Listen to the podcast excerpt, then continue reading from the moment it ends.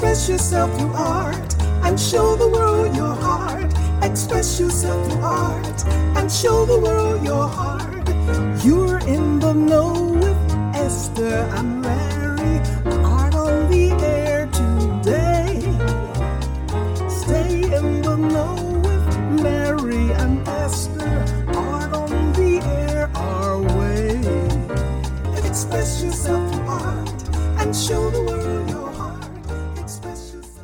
This is Linda Skidmore. This is Gail Brown. This is Jessica Mitros, and we're with String of Pearls, and we want to say. Happy anniversary, happy anniversary, happy anniversary, happy anniversary. And welcome. You're listening to Art on the Air on WVLP 103.1 FM and on Lakeshore Public Radio 89.1 FM. This is our weekly program covering arts and arts events in Valparaiso and throughout Northwest Indiana. I'm Larry Breckner of New Perspectives Photography, right alongside here with Esther Golden of The Nest in Michigan City. Aloha, everyone. We're your hosts for Art in the Air. Underwriters for Art in the Air are Valparaiso University's Brauer Museum, regional art patron Mary Levan, and our landlord, Walt Breidinger of Paragon Investments. If you'd like to find out more about leasing space in this historic building, please give Walt a call, 219 462 5821. I'd like to thank them for their generous support. Thanks to Greg Kovach, WVLP's station manager, and Tom Maloney, Vice President, Radio Operations for Lakeshore Public Radio. Art in the Air is supported by an Indiana Arts Commission Arts Project grant through South Shore Arts and is part of the National Endowment for the Arts. If you're interested in being a guest or sending us information about your arts, arts related event, or exhibit, please email us at artontheair, WVLP, at gmail.com. That's program, along with all of our programs, are streaming live at WVLP.org. Art on the Air is rebroadcast on Monday at 5 p.m. Our shows are carried by Lakeshore Public Radio, 89.1 FM, every Sunday at 7 p.m., and you can hear them at lakeshorepublicradio.org. Our entire show archive can be heard at our website, breck.com slash AOTA. That's breck, B-R-E-C-H dot com slash AOTA. And make sure to like us on our Facebook page, Art on the Air, WVLP. Art on the Air is always looking for financial support. We'd like to thank our current supporters. If you're looking to support Art on the Air and, of course, the WVLP station, we'd be happy to become part of the WVLP family anytime. Esther and I especially would invite you to become an underwriter of this program in particular. We have information on our website at breck.com slash AOTA. You can find out support information there or at wvlp.org slash support. So don't just be a WVLP and Art on the Air listener. Become a supporter or underwriter in whatever amount you're able to do so, so we continue to bring you great content and this great local programming. And like I say every week, don't give till it hurts. Give till it feels good. And you'll feel so good about supporting Art on the Air. For our Art on the Air Spotlight, we'd like to welcome Dustin Ritchie. Uh, he is the production manager for Indiana Tourism for the Dunes, and also Thad Donovan, who is the uh, director of the motion picture that they're going to send and have a special event coming up at the 49 Theater. Welcome to Art on the Air Spotlight. Thank you for having us. Well, Dustin, tell us a little bit about this special event you have coming up, uh, the date, times, and everything, where it's going to be, and what it's about. Sure, thank you. So, uh, this is a partnership of Indiana Dunes Tourism in partnership with the National Park Service and Smith Donovan. We're going to be producing a new orientation film for the National Parks Visitor Center, Indiana Dunes Visitor Center off of Highway 49. And this will be on October 8th at 6:30 p.m. at the 49er Drive-In in Valparaiso. So, the 49er Drive-In owner actually donated the 49er for us, and we're going to be hosting a fundraiser gala. Uh, all proceeds for this event will go to help enhancement projects for the visitor center to enhance it for becoming a new national park. And so, what we're going to be doing is we're going to be hosting two videos: a 24-minute video that was produced by Smith Donovan, a local artist here, as well as American Wild National Parks Adventure, and that is narrated by Robert Redford. There will be a cash bar as well as snack boxes provided to all of the customers, and we will have live music presented by Johnny V. Those snack boxes will be provided by Ivy's Bohemia House. Do you know what's going to be in the snack boxes? What food's going to be in the snack boxes? Uh, the snack box is going to be it's going to be an assortment of different things. It'll be uh, but they'll be just like like snack foods. So there'll be uh, assorted cheeses, uh, perhaps a, a warm pretzel, um, meat sticks, things like that. Uh, the menu is not 100% confirmed yet, but that'll be what to expect. So this video is to replace probably your current orientation video video now that you're a national park. Am I correct? Correct. Yeah. So this video will replace the current video that is being shown at the visitor center. I like to say around Indiana Dunes tourism is that that video is so old, the glasses the Rangers are wearing in it are coming back into style. So uh, we're really excited about this partnership because the national park, if they had done it on their own, it would have cost them upwards of two hundred thousand dollars. But honestly, uh, the art- artistry is on par with a PBS documentary, if not a National Geographic documentary, and that is mostly due to Thad Donovan and his staff. And now that you brought up Thad Donovan, Th- Thad, tell us about the production itself, uh, how you approached it, and uh, how it's different and how it looks like. So tell us a little bit about the show. Yeah, so as Dustin alluded to, the the current video is quite old, and it's been a long time coming to update that. And it was an update not just of the raw content, the story, the message that's being told, but the quality. Right nowadays, we have access to things like drones, where we get amazing aerial footage. And when you see the aerial footage of the dunes, you're going to think this is Yellowstone or Yosemite or something. The, the dunes look spectacular from the air, and of course, they look spectacular in person on the ground as well. And so, you know, this was a over a year long effort because it requires so much footage. I mean, we, we have so wonderful shots of the, the amazing bird migrations, of some of the details at Pinhook Bog, the the um, the carnivorous plants that are out there, uh, the flowers that bloom in the spring at Heron Rookery. There's so many things for people to experience firsthand, and we wanted to sh- showcase that. And the only way to do it is just perseverance and just get out there uh, when the the sunset, when the lighting is just right. And it's been a lot of fun. It's been super exciting, and I'm, I'm so glad that Indiana Dunes and the National Park uh, gave me the privilege of putting this together. We think that uh, everyone that loves the dunes now, you're going to love it even more once you see this video. Tell us a little bit about your background, real quick, in uh, filmmaking. Yeah, so I've been running a, a marketing company for the last 20 years, Smith Donovan, and uh, you know we've covered a lot of things from design work to uh, creative campaigns, logo development, websites. It's, but video is the way things are communicated these days. It's the easiest to digest. It's the most dynamic. It's just we're, we're, it's what we're used to, and you know, so this is a perfect uh, project. Very good. Any future projects you're looking at doing uh, like like this? Uh, You know what? That is the perfect leading question because the national park video that we're doing is actually we're working with uh, Indiana Dunes Tourism right now to produce a a series of videos that focus on the ecological stories of the Indiana Dunes area, and so you know that covers the whole national park, which has many distinct sort of uh, habitats and locations, and we're going to do sort of deep dives into each of those locations. So watch for that in coming months and, and next year. Dustin, really quick, give us uh, the rundown of how to get to this and dates. Sure. So the date is going to be Thursday, October 8th at 6:30 p.m. You can purchase tickets on Eventbrite. The actual name of the Eventbrite um, event is New Indiana Dunes Nature's Masterpiece Film Premiere. And I'll say that again. New Indiana Dunes Nature's Masterpiece Film Premiere. You can also find this on our website indianadunes.com as well as by following us on Facebook at Indiana Dunes. Okay, we'd like to thank Dustin Ritchie from the Dunes uh, and uh, Thad Donovan, the filmmaker, for being on Art in the Air Spotlight. Thanks for coming on the show. Thank you so much. Thank you so much. You're listening to Art on the Air, WVLP 103.1 FM, and on Lakeshore Public Radio 89.1 FM. And next on Art in the Air, we have globetrotting South African classically trained flautist, composer, producer whose focus is on world and roots music. Among his many awards include seven South African Music Awards, the equivalent of the Grammy in the United States. His 2014 album, Winds of Samsara, won Best New Age Album Grammy Award. Please welcome flute painter Wouter Kellerman to Art on the Air. Thanks, Larry. Thanks for having me. I'm really glad to be with you. So glad to have you. Well, uh, first of all, we just like to get a your background. I always like to call it your journey, your early journey, how you got from where you were to where you are, starting out like uh, with flute and you know, like well, where you grew up and went to school and things like that. So tell us a little bit about your background, Wouter. Um, yeah, I, I grew up in Johannesburg in South Africa. And um, my when I was 10 years old, my parents took me to a symphony concert and asked me which instrument I'd like to play. And I liked the idea of using my breath to express myself, like in singing or talking. And my brother chose the clarinet first, so I went with the flute, and my two sisters chose the violin. So we were pretty much a very musical family, although my brother and sisters didn't continue um, you know, until late. They just played for a few years. But I fell in love with the flute immediately.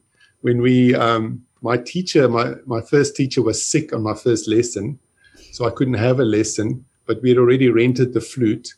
And I wasn't allowed to put the flute together because my mom was scared I'm going to break it. So every day I would just open the flute, open the box, and look at the flute, and then close it. You didn't just And- practice with the mouthpiece without putting it together? I wasn't allowed to touch it. My mom was Oh. like, "This is so expensive. You cannot touch it until, until the teacher shows you how to do it." And so by the time I the next week I was raring to go. I was, you know, I just couldn't wait. And I had this amazing teacher that was so encouraging. And from the first day, I just loved it. I just went home and practiced the whole afternoon. And it's just been a kind of a love love affair since then. How many flutes do you have? I, I have many flutes. I have um, my my favorite flute is my is the gold flute, um, and that's what I play.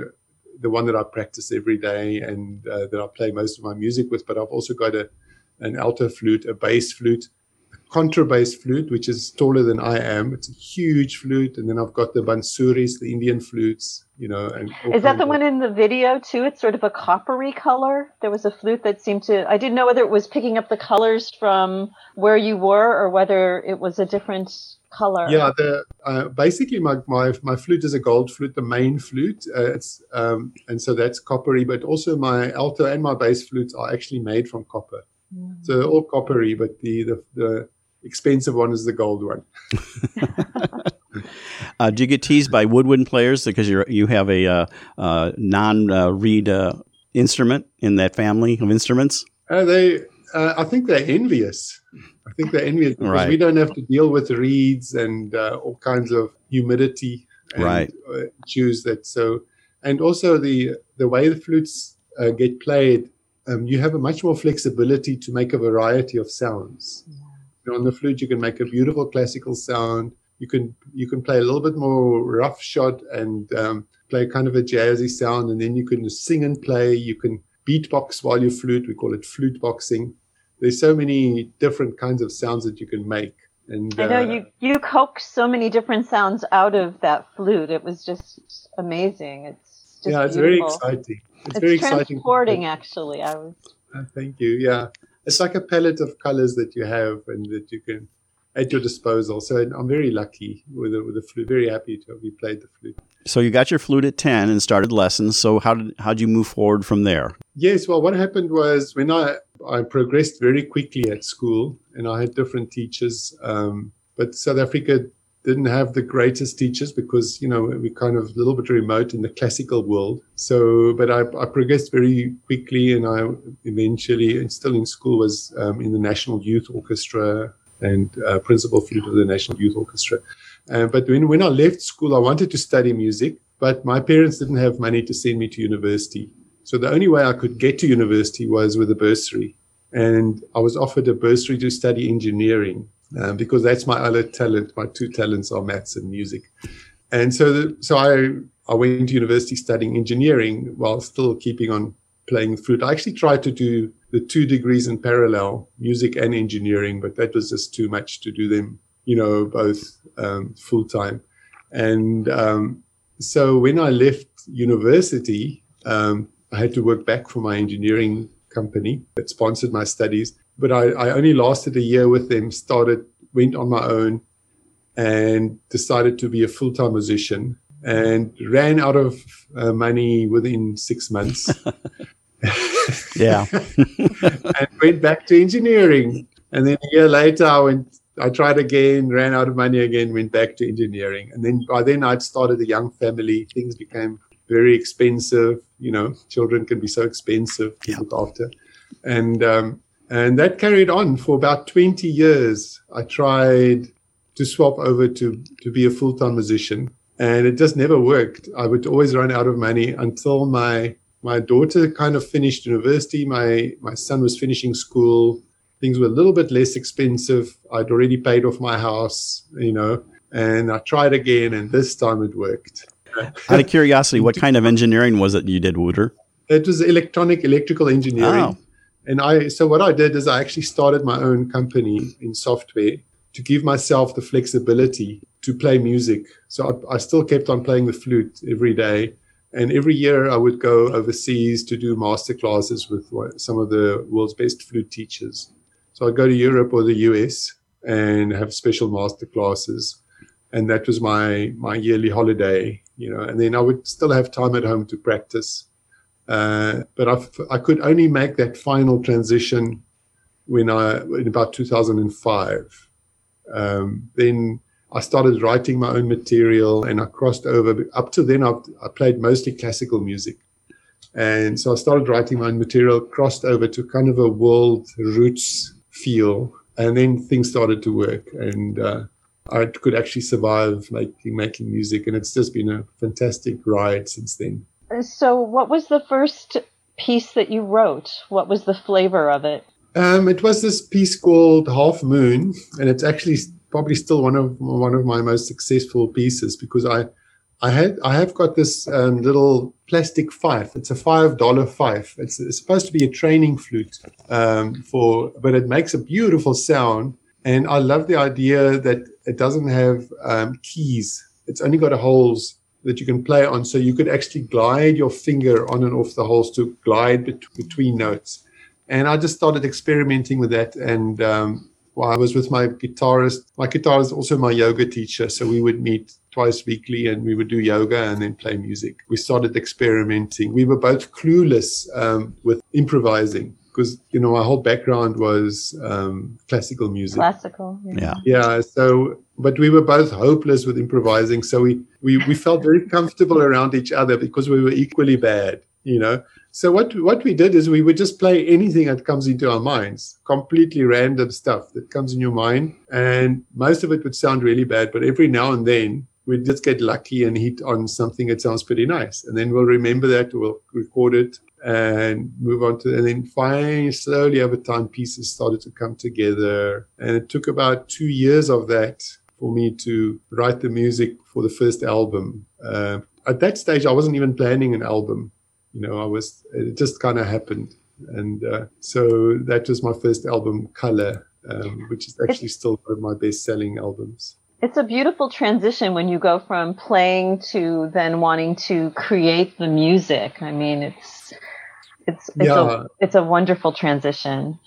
Yeah, it was a, it was like an, an adventure to us. You know, it was a very it's and, and come for a classical musician to work to walk into the improvising world is quite daunting because you know you you just you, everything you've played before is from a sheet of music and so precise. I mean, yeah, exactly. So, but you know, we loved it and we enjoyed it, and since then, it's been a beautiful journey. What are some of your influences, like uh, flautists that you admire that maybe in, at least initially influenced you, and then later on? Um, yes, uh, uh, James Galway was an early, of course, influence, and uh, I just loved his sound. So I would actually, I would just put the record on and just imitate, try and play exactly like like he plays, you know. So he, that, he was a very strong influence. I still think he's amazing. Um, a little funny story is I actually met him a few years back. We were both performing at the uh, National Flute Association, US, in the US, in um, Washington D.C., and uh, we played the same uh, brand of flute. So this the flute maker arranged the dinner for every for all the professional musicians that play his his kind of flutes. And I was sitting next to James Galway in the bus on the way to dinner. I said to him, I don't know what it is about Washington D.C., but but whenever I come here, my flute sounds amazing. And I can't figure it out whether it's just the place or maybe it's the humidity or what is it about this place. And he says, I don't know. I don't think it's the humidity. The only thing that makes a big difference to my flute playing is if I switch on my hearing aid.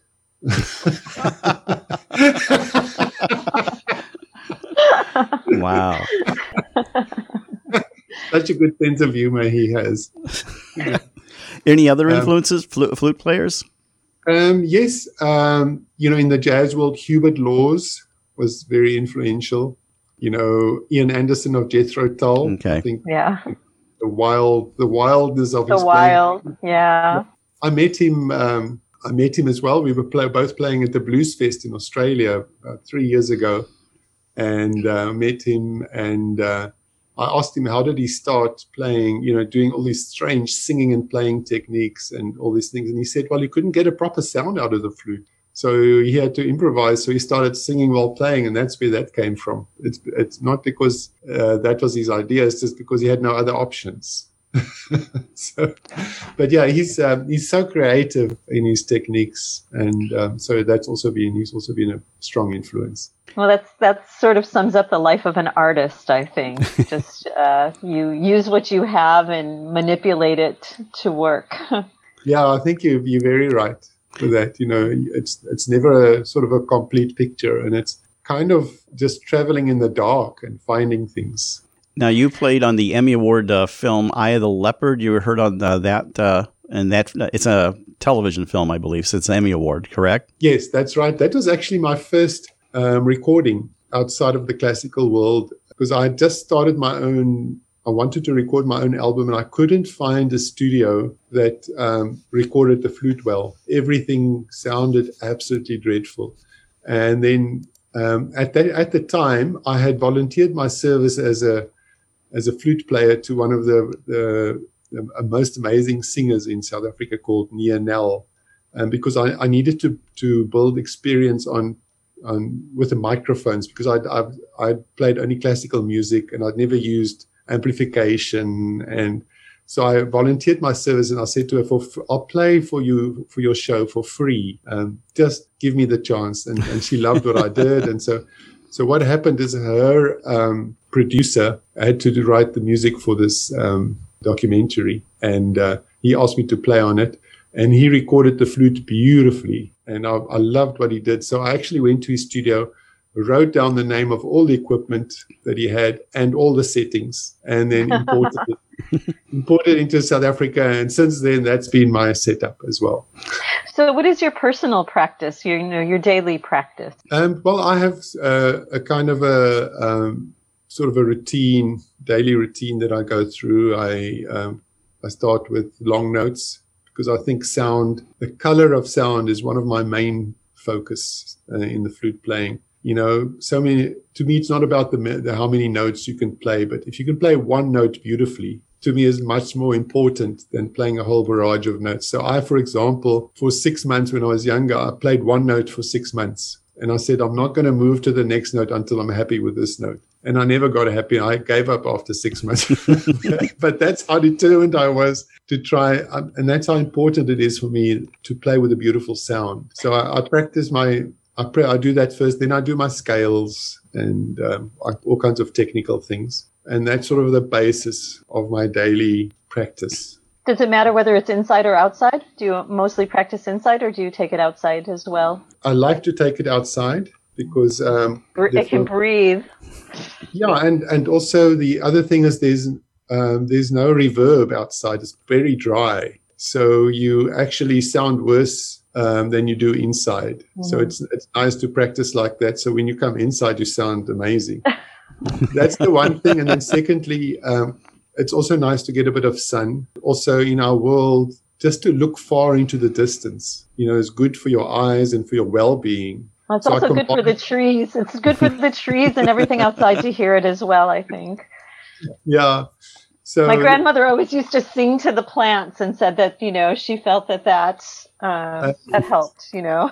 yeah. So um, because I spend so much time inside, you know, you practicing and, um, and recording and working on your computer and do promotion and marketing and all that, a lot of insight. So it's just nice to be outside of it every day. I really love the the one note because when I teach young children art, we start with one color. Like how much can you do with just one color? And we stay with one color for a while and then we move to another color before we start mixing them. So Yes, and it's a very it's a very different way of looking at music for you know uh, and it, it's quite interesting in the the classical world versus the jazz world. You know, in the classical world, the color of the notes are so important, you know, and how you play the, the, the phrase. In the jazz world, it's a bit more important which notes you choose.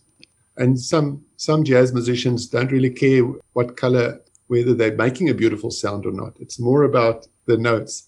Um, other other jazz musicians do both. They're pretty amazing. They play with a beautiful color and they have beautiful direction. But you know, there's something in everything. So the um, in the classical world, a lot of there's a lot of improvisation, but you don't improvise with notes. You improvise with colors. Now, you uh, also played at the uh, World Cup in uh, what, 2010 for what some 700 million people. that was the that was the FIFA World Cup uh, soccer closing ceremony, and that was one of my when I finally made that breakthrough to to go full time to become a full time musician. Uh, my kids and I were sitting around the kitchen table, and they said to me, "Dad, what would you like to achieve? Uh, what's your what are your goals?" And I said, "Well, the first dream would be to get a Grammy nomination because that's just that's the, the biggest prize in music and um, and you know in the film world there's the oscars there's the golden globes there's the, the, the cannes music um, the film festival. But in music there's only one really internationally accepted recognized uh, prize and that's the grammy. So but it just felt like a completely impossible dream. And the second one is i wanted to play at the soccer world cup closing. I, I, knew it was going to come to South Africa at some stage. So I w- wanted to play at the opening or closing ceremony, but that was also a completely unlikely dream because they don't usually choose instrumentalists to perform at these big events. It's everything is about vocalists, and um, so it was really unlikely. But somehow it happened, and it was just one of my proudest moments to be there with South Africa's big moment on the world stage. And there was 83,000 people in the uh, waiting for the soccer game in the stadium and um, and 700 million people watching on TV. It was pretty nerve wracking though. so did you then? Um, so this is like a very powerful tool for you. So what are your next goals? no, I, I, don't have it. I um, my goals now is just to carry on make to make beautiful music.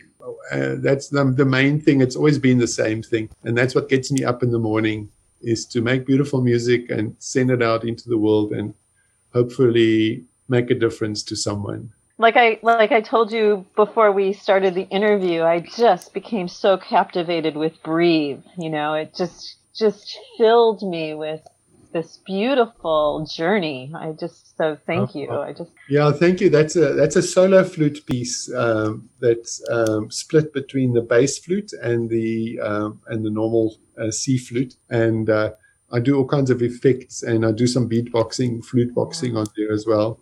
And uh, so I've really tried to use all the different colors one can make in that composition. You're in the jungle. It's wonderful. You finally did make it to the Grammys uh, in uh, 2014, uh, winning the Best New Age album with uh, Ricky, who I'm also uh, friends with through the FYC group uh, in the Grammy world. Tell us a little bit about that album that you collaborated on. Um, yes, Ricky and I actually got to know each other. I really loved what he had done before, and he happened to love what I did. And we started talking, and we, we decided to do a song for uh, Mahatma Gandhi and Nelson Mandela because it turns out that Mahatma Gandhi came, um, he spent um, many of his formative years in South Africa. There's a huge link between South Africa and, and India like that because Mahatma Gandhi, I think he spent 20 years in South Africa and he started this whole movement of peaceful resistance, which uh, Nelson Mandela was very influenced by.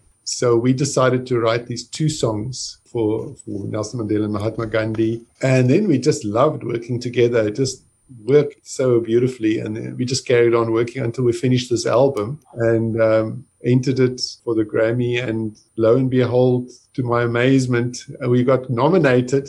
And to me, that was the goal. The nomination was already much more than I could ever dream of. And I remember the um, the night before the, the Grammys, we were at the Biltmore Hotel in LA, and uh, where everybody gets together around Grammy time. And Peter Kater was there as well. He was nominated as well in the same category, and he had been nominated eight times before. This was his ninth nomination. He'd never won, and so I d- I didn't think we would have a chance uh, against someone like him. And he said to me, "Wouter, I hope you have a speech ready because I think you, you're going to get it tomorrow." I I didn't even have a speech or anything because I was just not expecting us. I was just so grateful to be there so I went back that night and tried to work a little speech. and uh, yeah, and the next day it was just pretty amazing. It was mind-bogglingly it's just, just amazing. It's just a moment I'll never forget. I know briefly, you know, my first Grammy experience, not having anything in it, was just going when I was a, a member. That was 1983. And uh, it's just such an experience just going to it. Of course, you'll laugh at this. Is the cost of going to the Grammys then was for a member ticket for two of them was fifty dollars for the actual awards ceremony and to go to the party afterwards. I know it's amazing now what they cost, but uh, yeah. And uh, for some reason, me with my little four track little recording studio ended up sitting in row 13 with, you know, I'm like, you know, I'm not a celeb and, you know, oh, hi there. So yeah, it was, it was quite an experience. I never have had quite the great seats since then. I went for quite a few years in the 80s there. So yeah, I've also not been very lucky with good seats, except the, the two years, the one year when we won and the other year we also got nominated. Then you get the better seats. Um, right but the other year, you know, sometimes you're up there, you're so far, you know, you can't hardly see anything. Well, and then 2015, so, you were also nominated for Love Language, correct? Uh, yeah, it's still from Still Life for the Grammys. No, uh, that was the so we first won in um, with uh, Winds of Samsara. Oh, that's right, right, and then it's your second one. Uh, we got nominated, but this was in the contemporary instrumental category um, as well. It's a different category which is actually very competitive category because all instrumentalists go into that. All instrumental music, you know, violinists, pianists, sax players, um, you know, everybody's in there. So um, it, it's just pretty mind blowing as well to get that, you know, to to get that thing that Tell us a little. You know, well, I'd like to listen to something from Love Language. Tell us a little bit about Still Life from Love Language, and we'll take a quick listen to that. Yeah, that that piece is a piece I love. There's a movie called Frida about this beautiful artist, and um, I just love that song from the movie. So we did our own version of it, and um, that was basically that. Okay, well, let's go ahead and take a listen to that from Love Language Still Life with Wouter Kellerman.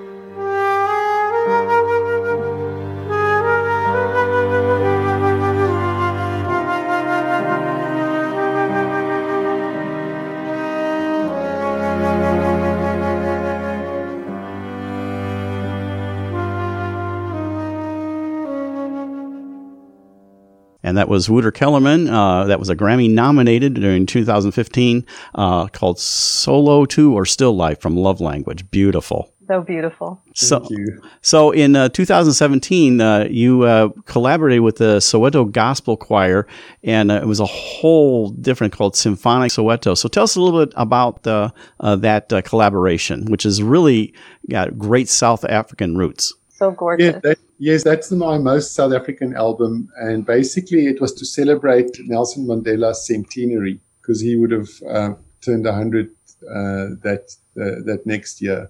Um, so we created the the album, and we actually described the, the album's called Sym- Symphonic Soweto, a tribute to Nelson Mandela. And so it's about his life in Soweto and in South Africa, and about the whole the the, the road that he traveled.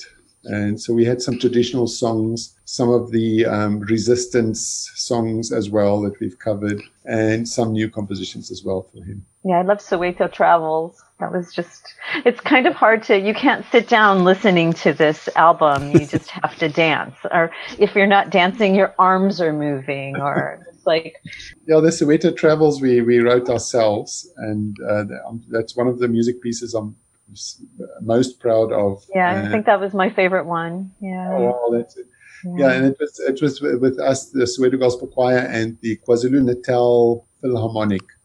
So it was a very ambitious project, you know, full choir, full 60 piece orchestra, and it nearly drove me crazy and bankrupt. Let's go together. Yeah, Isn't that part of what the arts and music's about? Going, uh, you know, suffering for your art. Yeah, no, it was. It was. It was a very risky move, you know, to take. And once we started, we, um, we, you know, you can't stop it because we just sort of faith, you know, believed in in the next step is going to work out, and, and somehow managed to to finish it and make it happen. Well, I'd like to listen to like I think one of the things that's very uh, uh, indicated is uh, the Mandela medley. Tell us a little bit about that, and we'll play that. Yes, that's the, uh, basically two songs that have um, survived over the last so many decades, um, and they're both tributes to Nelson Mandela. So we combined these uh, two songs and then arranged it for symphony orchestra, flute, and choir. Uh, for each of the song, there was a different soloist from the from the choir. Beautiful. It's a beautiful. Well, let's take a listen to. Mandela medley from Symphonic Soweto. Mandela,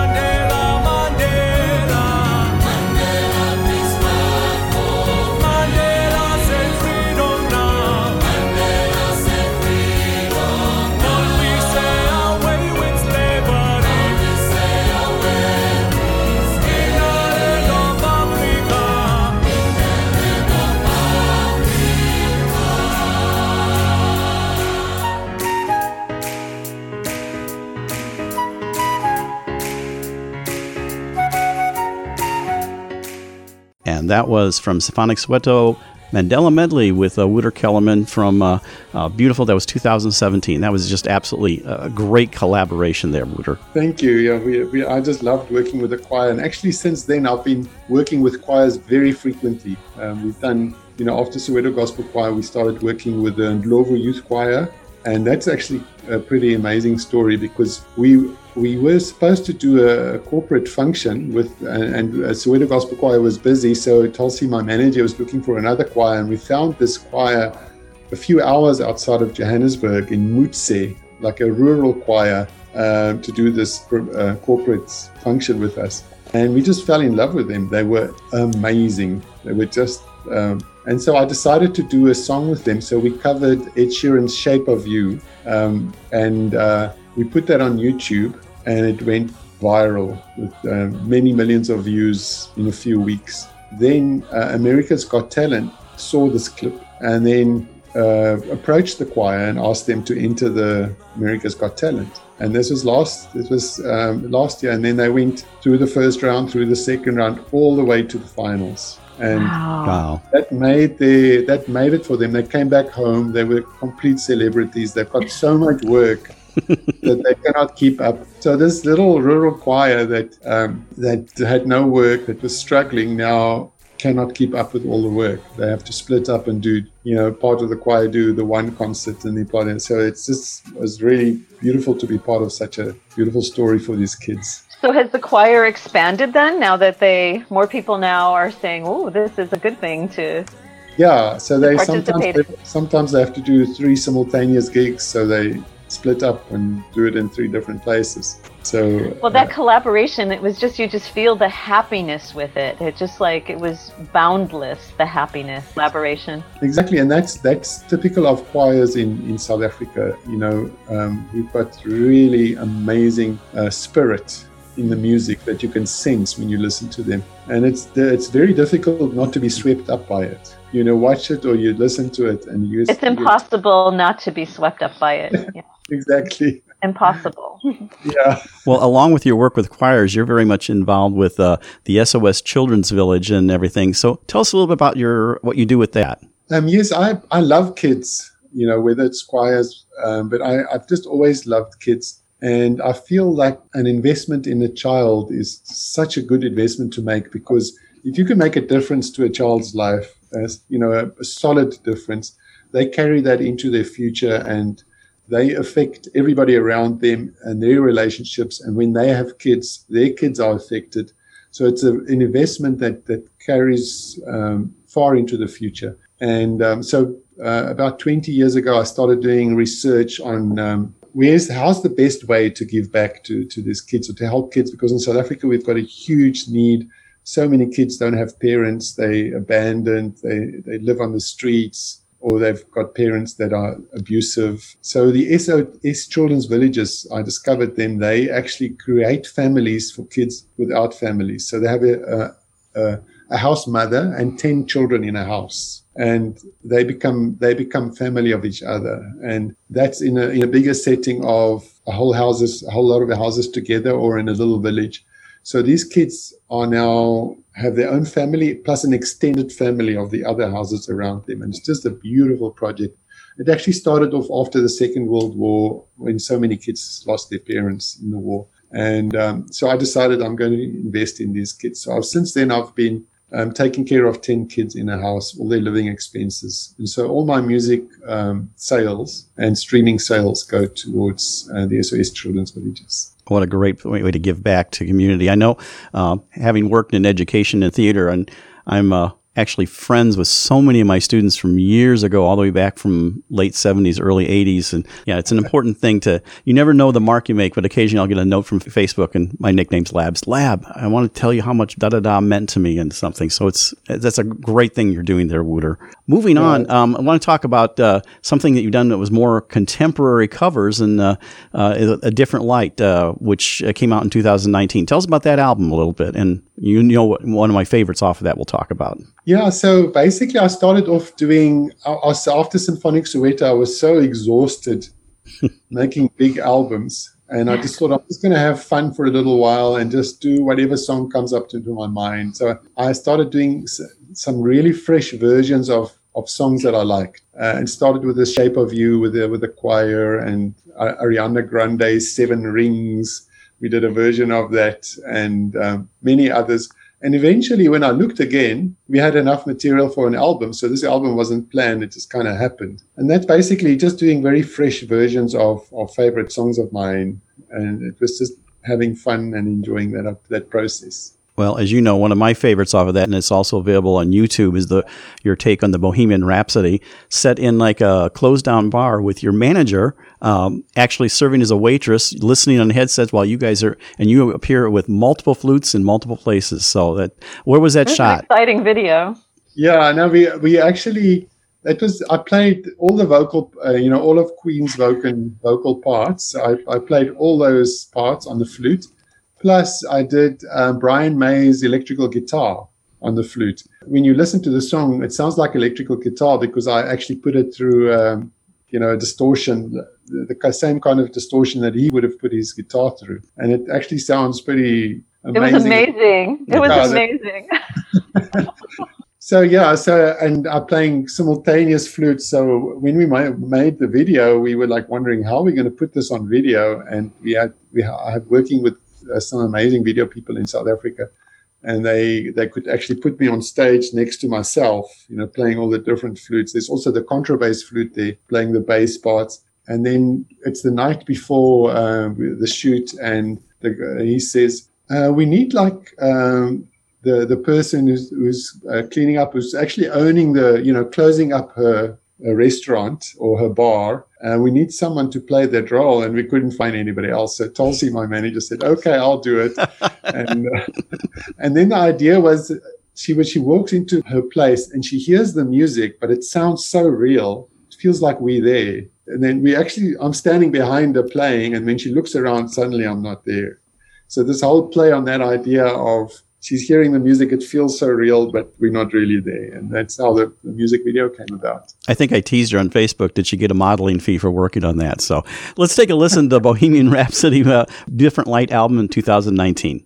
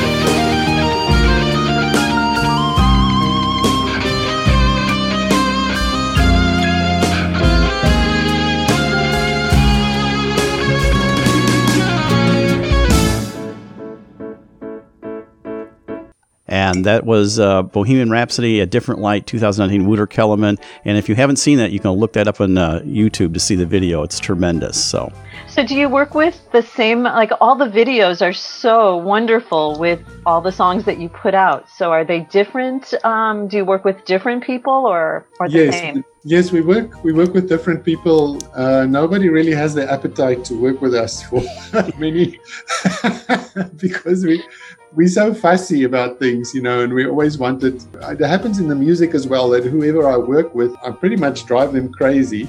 But they usually, once you know, once because I'm, I'm very perfectionistic about the music, you know, and uh, I feel there's so much material get, that gets released every year that your music, if you're going to release something, it better stand out. It better be super special. So at least you have to absolutely love it to give it to any, you know, to have a chance of uh, that other people will love it. And that's quite a high bar, you know. So um, the mixing engineers and my fellow musicians normally go crazy, but then once they hear the final product, afterwards they forget about all the problems that we had, and then they always want to work with me again. But um, in the video world, um, we, we try and switch it up a little bit so it's not one poor videographer and editor has to suffer with us. Who endures? Yeah, it's, it's different. It's different um, videographers, and we're also limited in budget. You know, so often we have to. Um, it's expensive to make all this music and all these videos, so it's quite difficult. Sometimes it. Most of the time, it's people that will go out of their way because they know it's something artistic, something beautiful that they create with us, and they do it because they're as passionate about it as we are, and that's normally when we get the best results. Well, and it shows too because they're just so visually beautiful. Your newest album, uh, We've Known All Times, is sort of a kind of a pandemic created event. Tell us a little bit about the background of that. Uh, uh, and it's also uh, in, I'm hoping, going to be uh, nominated for a contemporary instrumental in the Grammys. Thank you. Yeah, um, yeah. Basically, I've had this idea to go back to my classical roots, and uh, many of the songs that I've that I've written over time was actually meant as modern classical pieces. And uh, so when the pandemic hit, um, I suddenly had time to to put this album because it's been in my in my mind for a few years. Finally had time to make this happen, but it was quite a challenge to make it happen. Um, you know, in, in this distant world, I, I wrote three pieces for flute and piano with my very good friend and composer Wessel van Rensburg. He's based in Amsterdam in, in Holland, and so we wrote three pieces together with the with the pianist uh, Nadia Shpachenko in mind. And um, she she won the Grammy this year for best best uh, classical compendium. And so she's just an amazing pianist. And she said yes. We started with one piece, and it looked so good that we actually ended up doing three pieces together. And we just released the first video actually two days ago. It's called Catching Up, just flute and piano. And um, and then in parallel to that, I was working. You know, my, one of my favorite composers is the tango composer Astor Piazzolla, Argentinian tango composer. One of my favorite pieces is called Contrabajissimo. And so I worked with Emilio Solla, who's uh, this amazing pianist. He's also Grammy nominated for, for his tango work and his group. And we, we did it. They based in New York, actually. And it was a lot of to and fro. You know, I send them files, they send me files, I send them and I take do some more takes, and they do some more takes, and we edit, and you know it's been very very challenging to put it together. But you know we finally managed it, and um, finally the album came together. Excellent. Well, why don't we take a listen to it? I think the title track is "We've Known All Times," and listen to a portion of that uh, right now with Wouter Kellerman from the same album, the same name.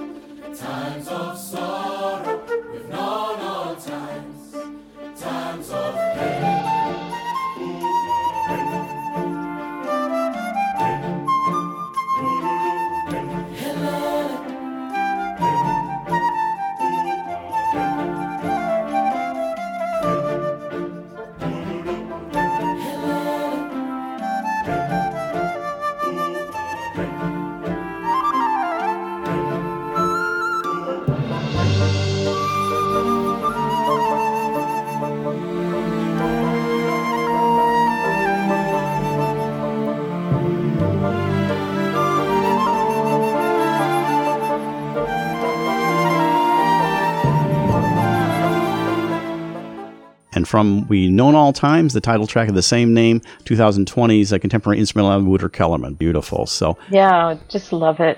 so just a couple minutes left here, Wouter, how you're surviving the pandemic and what's uh, in the future for you. You know, the pandemic has been absolutely devastating for musicians um, because I, I make usually um, make 90% of my income through live performances, and those have all been cancelled. And it's just been pretty devastating because, you know, over the last few years, musicians have generally moved their model from a sales model to a performance model because you've been making we've been making less money from sales. So people were kind of forced to to make more money on performing. And now that we've moved across all the way to to focus on performing now all the performances are gone. So it's been devastating financially. It's it's been good in other ways. Creatively i think you know, I've never been this creative. I've created a lot of material and I've started two new albums at the same time. And um, so, from that point of view, it's been good, but uh, it's not been an easy time for musicians all over the world. And I think next up,